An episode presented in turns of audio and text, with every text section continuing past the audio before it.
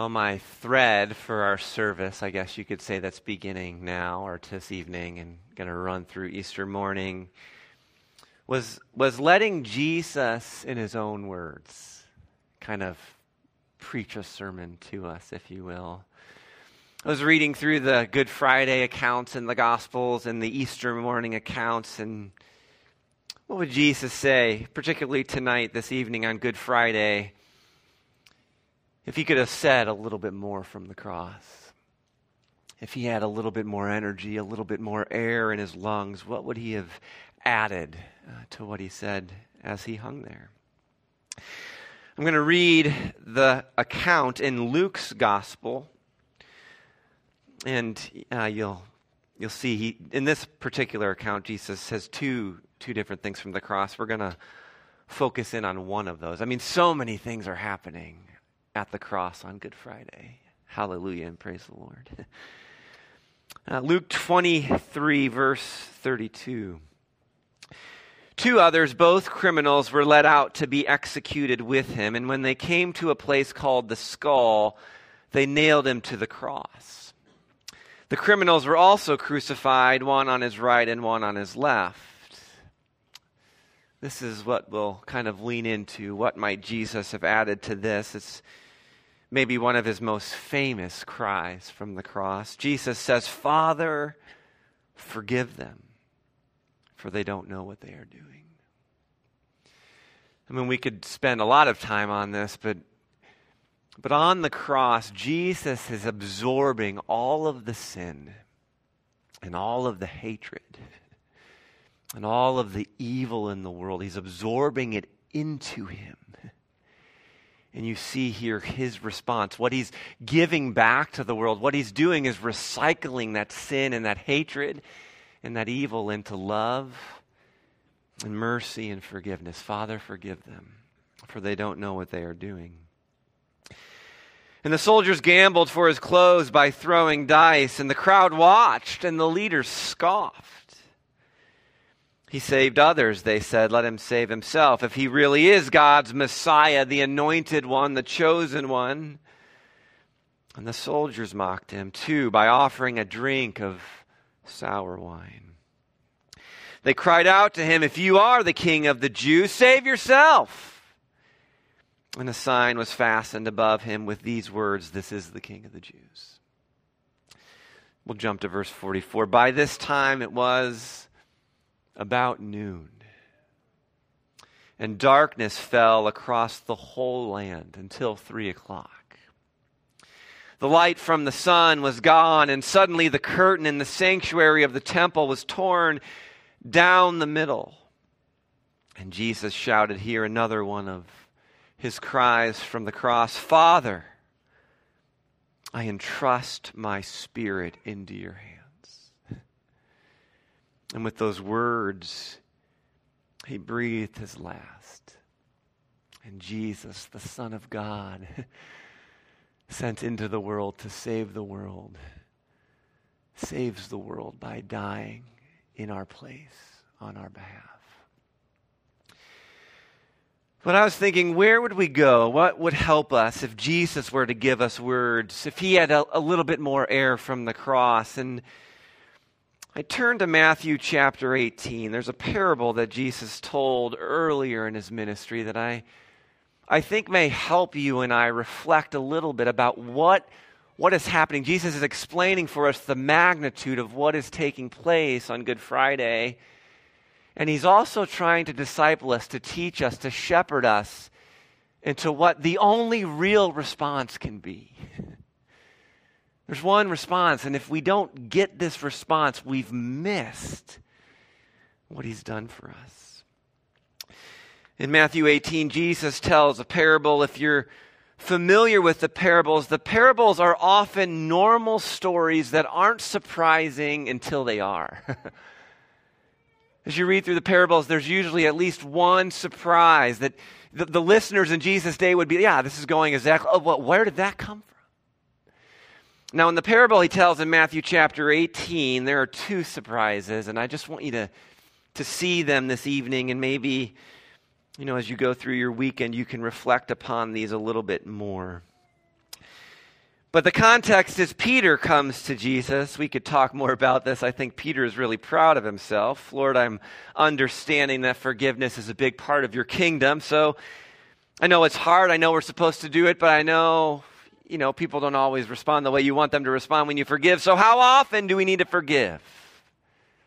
I mean, seven feels like a good number. Is that enough? How far do we need to go with this? Because forgiveness is hard. Uh, in other words, in, in many ways, Peter's asking, Who do I not have to forgive? And Jesus says, Well, no, Peter, actually, your brilliant answer isn't as brilliant as you think. It's not seven times, it's 77 times. Or 70 times seven, sorry. In other words, if you've been paying attention to Jesus' ministry, he's in the business of proposing a more radical strategy than you would have imagined one which halts the spiral of evil entirely, one which is the surest way of destroying evil because it puts in its place a spiral of healing and reconciliation. Again, on Good Friday, Jesus is absorbing the sins of the world and recycling back love, mercy, and forgiveness. And he begins to then explain. Peter's, well, how could this be? Well, he begins to explain with this story. And again, it starts as a normal story. You wouldn't be surprised at first. He says, Therefore, the kingdom of heaven, the kingdom of God, can be compared to a king who decided to bring his accounts up to date with servants who had borrowed money from him. Verse 24 In the process, one of his debtors was brought in who owed him my translation is kind of trying to help us in our modern context. He says it, millions of dollars. It's 10,000 talents. But, but they're trying to help us understand this is an unfathomable amount in the first century. Lots and lots of money. A debt that it, I mean, there's just, how could it ever be repaid? Verse 25, he couldn't pay, so his master ordered that he be sold. That was not abnormal in the first century along with his wife, his children, and everything he owned to pay the debt. He was, the master was trying to get back some of what he was owed. And again, this wouldn't be surprising to the hearers in Jesus' day. Yeah. Of course you would do that. That's how things are done.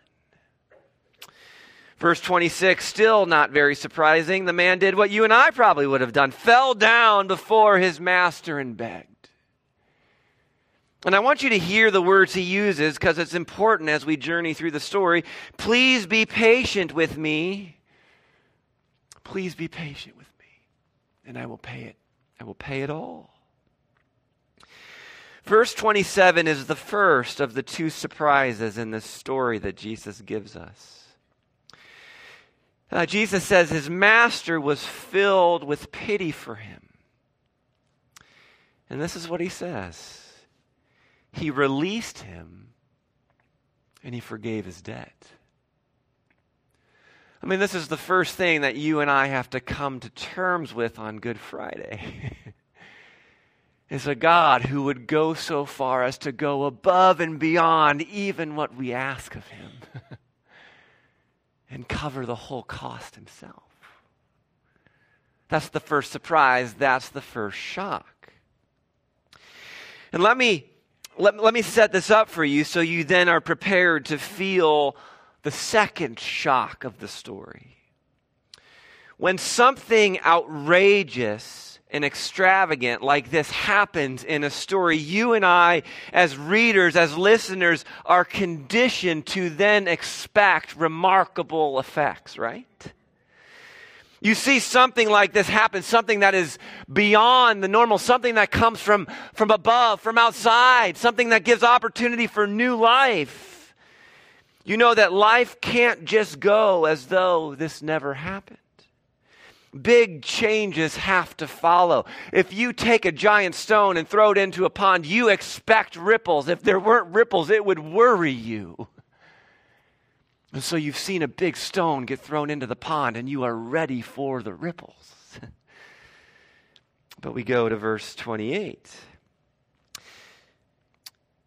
But when the man left the king, he went to a fellow servant who owed him a few thousand dollars. So we're not even near the same scope of money. He grabbed him by the throat and he demanded instant payment. His fellow servant fell down before him and begged him for a little more time, saying almost exactly what this servant has just said to the king The master, be patient with me, and I will pay it, he pleaded. Verse 30 is the second great shock and surprise of the story. His creditor wouldn't wait. He had the man arrested and put in prison until the debt could be paid. Jesus wants us to feel indignation and frustration and confusion. Where are the ripples? There are no ripples. Something happened that changed the way the world operates. The world should be changed by the behavior of the king. The servant should be a different person, but the servant goes on. Business as usual. And I want you to pause and think, because I think, I think if we're honest with ourselves, this is only outrageous. I mean, the lack of change in the servant is only outrageous because we just heard about the extraordinary act of generosity of this master and this king. In other words, again, if the story had started in verse 28, the servant's behavior would occasion no surprise on our parts. The servant would be doing exactly what you and I would probably do demand our payment. But what should, I think, what Jesus is hoping makes us feel indignant as he, as he tells the story is that we do know that the servant has experienced unfathomable, incomparable generosity and has had no effect. The king has changed the world. He's rewritten the ordinary rules of behavior. But the one who has benefited from this gift of this new world behaves as though nothing has happened. So, why do I think this might be a sermon that Jesus would preach? Well, he continues in verse 31 to drive the point home to the listeners. and to you and to me. How do we respond? What is an appropriate response of worship for what Jesus does for us on the cross on Good Friday? And what is what's an inappropriate response? What's a signal to you, to me, to those around us, and to Jesus? What's, what's a signal to our Heavenly Father that we really haven't humbled ourselves to receive the gift that He's trying to give us? Verse 31 When some of the other servants saw this, they were very upset. So they went to the king and they told him everything that had happened. And the king called in the man he had forgiven and he said, You evil servant. I forgave you. I forgave you the tremendous debt, the, the, the unfathomable debt. Because, just because you please, you didn't even ask me to do it. I went above and beyond what you asked. Shouldn't you have mercy You've received mercy. Shouldn't you have mercy on your fellow servant because just as I had mercy on you? Verse 34 ends rather harshly. The angry king sent the man to prison to be tortured until he had paid his entire debt. And Jesus himself wraps the story up. That's why my heavenly Father, that's what my heavenly Father will do to you if you refuse to forgive your brothers and sisters from your hearts if you go on living as if Good Friday never happened. So, just three little things here, I think, from these final verses that you can wrestle with over the next 36 hours, if you will. First thing I think Jesus is saying is that God really has forgiven us everything. The whole vast debt of sin, this unfathomable debt that we owe God canceled outright. That's the first thing, and you've got to come to terms with that. you've got to humble yourself to, to recognize the goodness of this God, how much He loves you, and, and really what Jesus was doing on Good Friday. You and I are the recipients of God's mercy and generosity, hopefully on a mind blowing scale. And if that's true, then it really should change our lives. Everything about who we are. And to go on living as we've always lived is to live as though the extraordinary fact of God's forgiveness of us never happened, as if Good Friday never happened. I think the other thing Jesus is saying, and, and we would need to lean into this more because the Holy Spirit enters into our life and empowers us to do this. I'm not saying this is easy. I'm not trying to be overly simplistic, but I do believe Jesus ending the parable this way, he is saying, You can forgive. You can forgive. You can become a forgiving person because if you open your heart to the forgiveness of God, He will teach you and He will heal you and He will enable you to forgive. It's when God's mercy overwhelms us heals the hurts and softens the natural hardness of our hearts. It's the experience of being forgiven that enables us to treat other people generously, compassionately, and forgivingly. And finally, and I think this is a good final reflection as we enter into a time of communion. I think Jesus, as he ends this parable, is saying people who can't forgive others are people who can't admit they need forgiving themselves. I mean, there's always a few different ways to read the parables of Jesus, but I think some of what he's saying with the, with the servant's response is that the servant really doesn't believe that the debt is paid.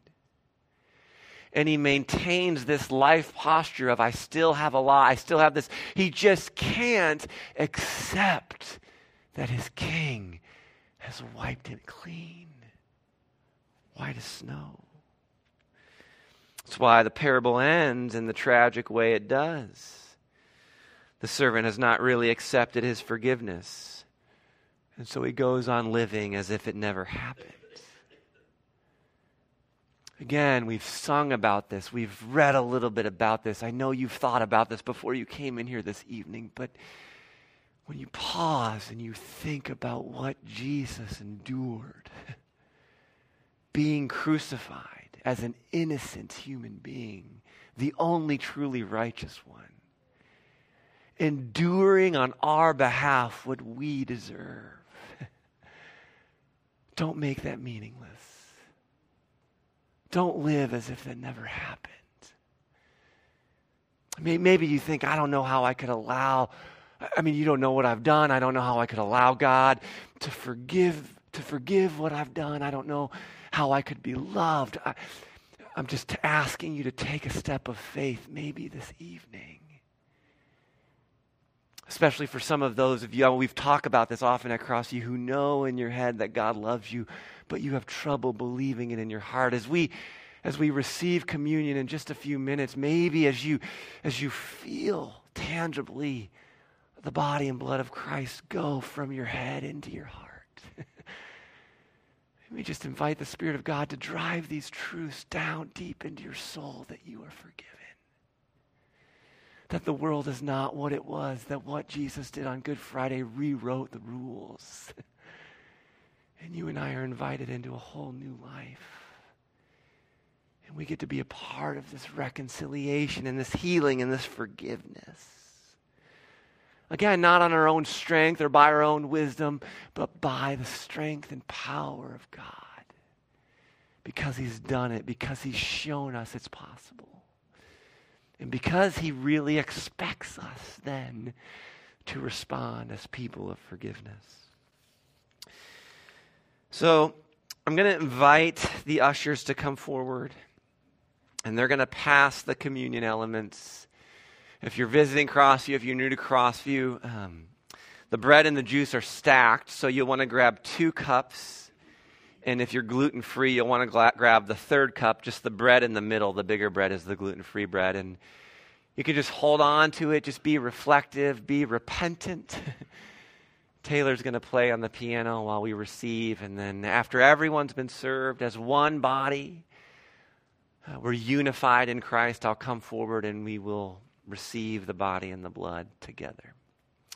So prepare your hearts to receive from God.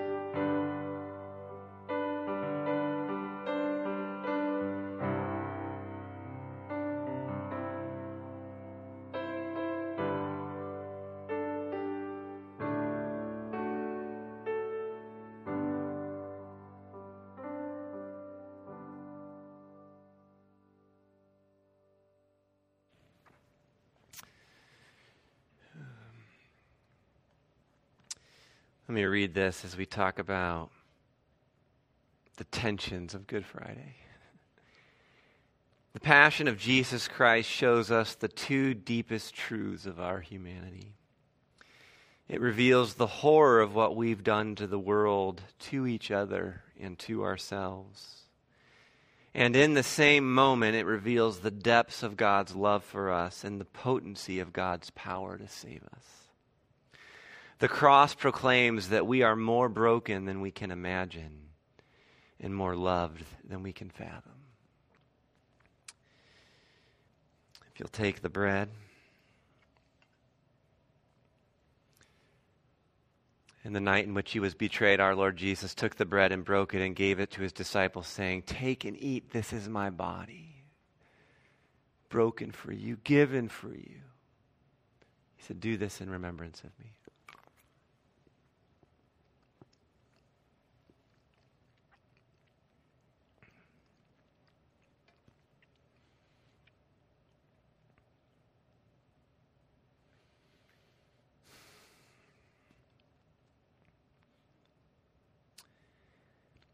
And as we've been reflecting all evening, after supper, he took the cup and he said, This cup is the new covenant of my blood. It's, it's poured out for you, it's shed for you for the forgiveness of your sins, for the canceling of your debt. You're free. Do this in remembrance of me.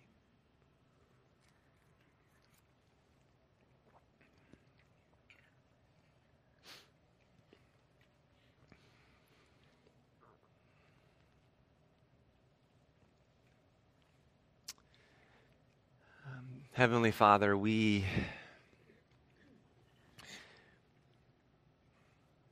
we want to hear the good news this evening.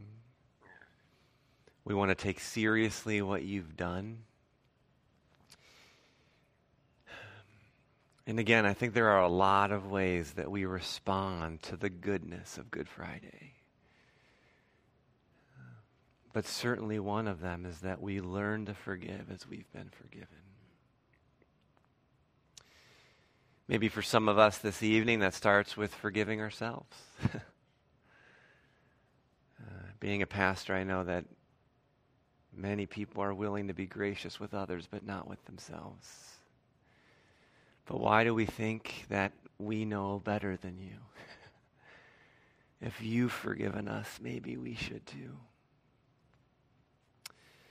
Maybe there's other people in our lives, or maybe just ideas of people that we just carry anger and hatred and vengeance. And I do think one of many responses to Good Friday is that we become a people who forgive because we've forget, been forgiven. So help us to become that kind of people. Help us not to live as if Good Friday never happened. Help us to be aware that something new broke into the world the night you gave your life for us. May we cherish that gift from above. May we prize it. May we treasure it. And may we share it with the world. Amen. So it's traditional and Good Friday services to end in silence. And we typically do that here at Crossview. And so I will ask you in just a, a, couple minutes to, to leave the sanctuary quietly. Now, one of the things I love about our church family, even as I came up to begin the service, is that you like talking to each other. That's a good thing. If you want to say hi to one another once you get out in the hallway, or if you want to enjoy the weather today, go ahead. You don't have to be silent all the way to your car, but we ask that you're silent as you leave the sanctuary. And a few of you, I think maybe because we did the church calendar last year, you kind of got into some of the things that have been a part of just the history of our church of, of the church throughout throughout the, thousands of years now. um, and it is often um, common for churches to end the Good Friday service with with a loud noise, right? It's it's meant to make us think of the stone rolling and falling and closing the tomb. And so one of our church family members came to me and said, Hey, what if we do that? Can we do that? I said, I love that idea, but I got to tell you, I grew up in a church, we did that every Good Friday. Um, and we had, I don't think I ever saw the instrument. I don't want to see it. It was the creepiest gong sound you could imagine. And I remember as a kid being terrified of Good Friday because I knew at the end of the service there was going to be this long pause. And somewhere up in the balcony, somebody was going to hit this thing when I didn't expect it. And it was going to freak me out. So I said, We can do a noise. I just don't want to scare people. It wasn't, I mean, maybe, I don't know. It just wasn't a good experience for me as a kid. So so we're going to end the service with a noise. It's a good noise. It's not a, it's not a, a horrifying gong. It sounds a little bit like a stone rolling in front of the tomb. So I'll pause about five seconds. Dan's going to play the noise. And then after you hear the noise, I just invite you to leave silently. And I'll see you Easter morning. Amen.